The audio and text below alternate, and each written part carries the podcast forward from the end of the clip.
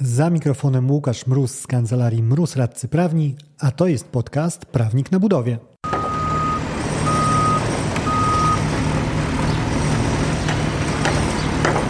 W sytuacjach, kiedy rzeczywiście wystąpiły podstawy do naliczenia kary umownej, ale jej kwota wydaje się przesadzona, zwyczajowym rozwiązaniem jest miarkowanie wysokości kary przez sąd. Niestety dla wykonawców praktyka jego stosowania prowadzi często do niezbyt satysfakcjonującego kwotowo rezultatu. Nie jest to jednak jedyne narzędzie ochrony wykonawców.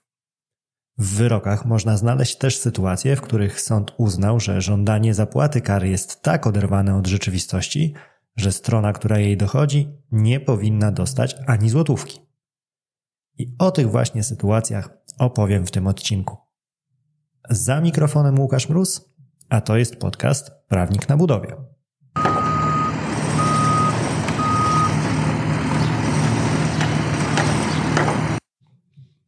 Jeżeli chodzi o te sytuacje przestrzelonych, przesadnych, oderwanych od rzeczywistości kar, ujmując problem w prawniczą nomenklaturę, powiedzielibyśmy, że działanie wierzyciela, np. inwestora obciążającego wykonawcę czy generalnego wykonawcę obciążającego podwykonawcę, narusza artykuł 5 kodeksu cywilnego i stanowi nadużycie prawa podmiotowego. Cóż to jest ten artykuł 5? Rzecz krótka, więc można to nawet przywołać. Nie można czynić ze swego prawa użytku, który by był sprzeczny ze społeczno-gospodarczym przeznaczeniem tego prawa lub z zasadami współżycia społecznego. Takie działanie lub zaniechanie uprawnionego nie jest uważane za wykonanie prawa i nie korzysta z ochrony. Rzecz bardzo fundamentalna, podstawowa i zwyczajnie sprawiedliwościowa. To, że formalnie możesz coś zrobić, nie oznacza, że powinieneś to zrobić. W jakich scenariuszach sąd przyjmował, że strona domagająca się kary właśnie formalnie ma rację, ale w rzeczywistości nie można przyznać jej pieniędzy, bo byłoby to zdecydowane nadużycie? Omówmy kilka z nich. Wątek pierwszy Aneks wynegocjowany, ale nie podpisany, czyli coś, co znakomicie znamy z placów budów. Kiedy na tym konkretnym placu budowy pojawił się temat robót dodatkowych, inwestor i wykonawca usiedli do stołu, żeby ustalić zasady ich wykonania. Było zgłoszenie przez wykonawcę potrzeby dopłaty oraz wydłużenia terminu realizacji. Były deklaracje inwestora, że oczywiście będzie aneks na pieniądze i harmonogram, tylko rób tę pracę, bo termin końcowy goni. Ba, było nawet przedaneksowe zrealizowanie robót dodatkowych przez wykonawcę, w imię dobrej współpracy, jak to zwykle bywa. Z perspektywy czasu okazało się jednak, że mieliśmy do czynienia nie z robotami przedaneksowymi, a z bezaneksowymi. Po tym jak wykonawca zrealizował już pracę, inwestor moonwalkiem godnym Michaela Jacksona wycofał się z, z ustaleń i aneks finalnie nie został podpisany. Oczywiście potrzeba przeprowadzenia dodatkowych prac nie była obojętna dla realizacji i wykonawca oddał inwestorowi efekt finalny robót po ustalonym w umowie terminie końcowym, dlatego właśnie, że doszło mu pracy, a nie doszło mu terminu, doba z gumy nie jest, nie można było jej rozciągnąć i nie był w stanie tego całego pakietu podstawowego plus dodatkowego wykonawca zrealizować w terminie podstawowym. W tym kontekście Sąd uznał, że nawet gdyby zostały spełnione umowne warunki dochodzenia kary za nieterminowość, inwestor musiałby zostać odprawiony z kwitkiem. Dlaczego? Składanie zwodniczych deklaracji, za którymi nie poszły obiecywane kroki, czytaj, obiecują aneks, ale go nie podpisują, jest nielojalne i nie zasługuje na ochronę, nie mówiąc już o premiowaniu przyznaniem od wykonawcy jakiejkolwiek kwoty kary. Idźmy dalej. Przykład już nie bezpośrednio budowlany, ale jak najbardziej do przełożenia na budowlane realia. Raportowanie niezgodne z umową, ale aprobowane przez stronę. W umowie o odbiór odpadów jednym z obowiązków wykonawcy było przedstawienie zamawiającemu raportów dokumentujących ilość wywożonych śmieci. W praktyce raporty te sporządzał podwykonawca. Żeby ograniczyć zabawy biurokratyczne, przekazywał je bezpośrednio zamawiającemu. Trio zamawiający, wykonawca, podwykonawca aprobowało ten sposób działania. Do czasu.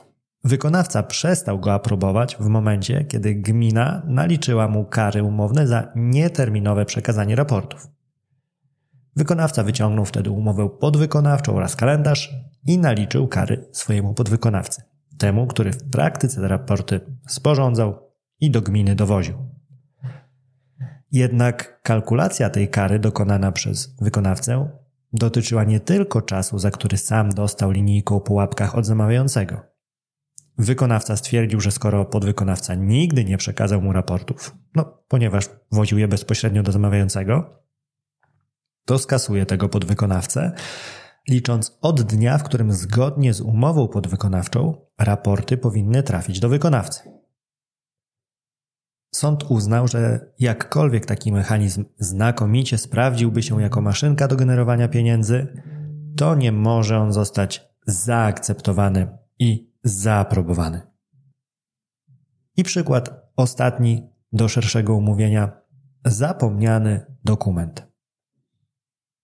Zarówno zamawiający, jak i wykonawca zapomnieli, że umowa przewidywała obowiązek sporządzenia planu zapewnienia jakości i karę umowną za nieterminową realizację tego obowiązku.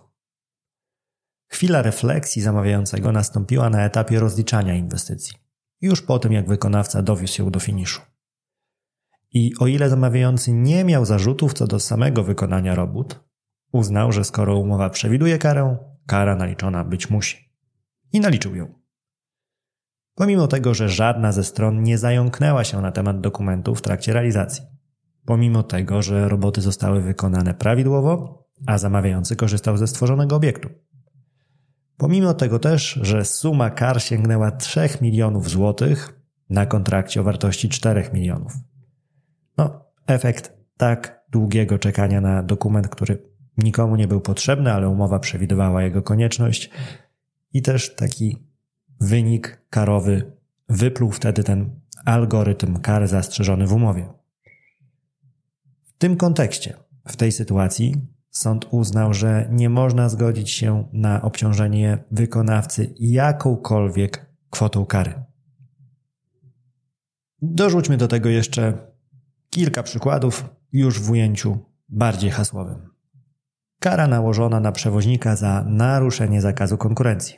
Zakazu, który obowiązywał przez 3 lata i wiązał się z karą, chociażby przewoźnik miał wykonać tylko jedno zlecenie, a za ustanowienie tego zakazu konkurencji nie przewidziano jakiegokolwiek odrębnego ekwiwalentu. Dlaczego niedopuszczalna? Ponieważ jest nieproporcjonalna do interesu wierzyciela i może prowadzić do de facto wyłączenia przewoźnika z rynku. Dalej, kara nałożona na wykonawcę za nieterminową realizację. W tą nieterminowość wpędziła go zmiana technologii. Mimo spełnienia podstaw umownych, zamawiający odmówił zawarcia aneksu wydłużającego termin. Dlaczego kara została uznana za niedopuszczalną? Sąd wytłumaczył zamawiającemu: OK, wiem, że aneks to Twoje prawo, a nie obowiązek, ale jeżeli możesz go podpisać i tego nie robisz, to naruszasz standardy współdziałania w wykonywaniu umowy. A skoro tak, zapomnij o karze. Kara nałożona na odbiorcę prądu za wypowiedzenie umowy przez dostawcę. Dostawca energii elektrycznej wykazywał przy współpracy z odbiorcą więcej uchybień niż jest liczb na liczniku prądu. Nie przeszkadzało mu to jednocześnie żądać zapłaty, a przy jej częściowym braku, ponieważ odbiorca nie, uregulował części należności stanowiących opłatę handlową, rozliczając samą dostarczoną energię, dostawca odłączył odbiorcy prąd i w ostateczności wypowiedział umowę. Dlaczego kara została uznana przez sąd za niedopuszczalną? Ponieważ lista zaniedbań dostawcy energii była dłuższa niż linie, którymi prąd miał trafiać do odbiorcy. A strona, która tak mocno jeździ po bandzie, nie może liczyć na korzyści karowe. Następny przykład. Kara nałożona na najemcę za wypowiedzenie umowy przez wynajmującego. Wynajmującego, który nie śpieszył się szczególnie z formalnym rozwiązaniem umowy, mimo że najemca swoimi pismami i wyprowadzeniem się, co najważniejsze, z lokalu, dał jednoznacznie wyraz temu, że przestaje z niego korzystać. Taki brak pośpiechu po stronie wynajmującego pozwolił mu skumulować okrągłą sumkę kary umownej, chociaż od razu wiedział, że współpraca dobiegła końca i gdyby skasował ją wcześniej, to podstaw do takiego liczenia kar by nie było. Dlaczego kara została uznana za niedopuszczalną? Kary umowne to nie bakterie na szalce Petriego. Nie służą do tego, żeby celowo stosować zagrania pozwalające z uśmiechem patrzeć, jak suma kar rośnie ku radości portfela strony uprawnionej do ich uzyskania. I rzecz ostatnia, ulubiony dostawca rzepaku branży budowlanej. Dlaczego ulubiony? Bo jego przykład bardzo ładnie przekłada się na realia placu budowy. Był sobie pan, który miał rzepak. Był sobie także odbiorca, który ten rzepak chciał otrzymać. Pan rzepak dostarczał, odbiorca rzepak odbierał. Tylko z płaceniem średnio mu wychodziło. Z należnych 166 tysięcy złotych opłacił tylko 20.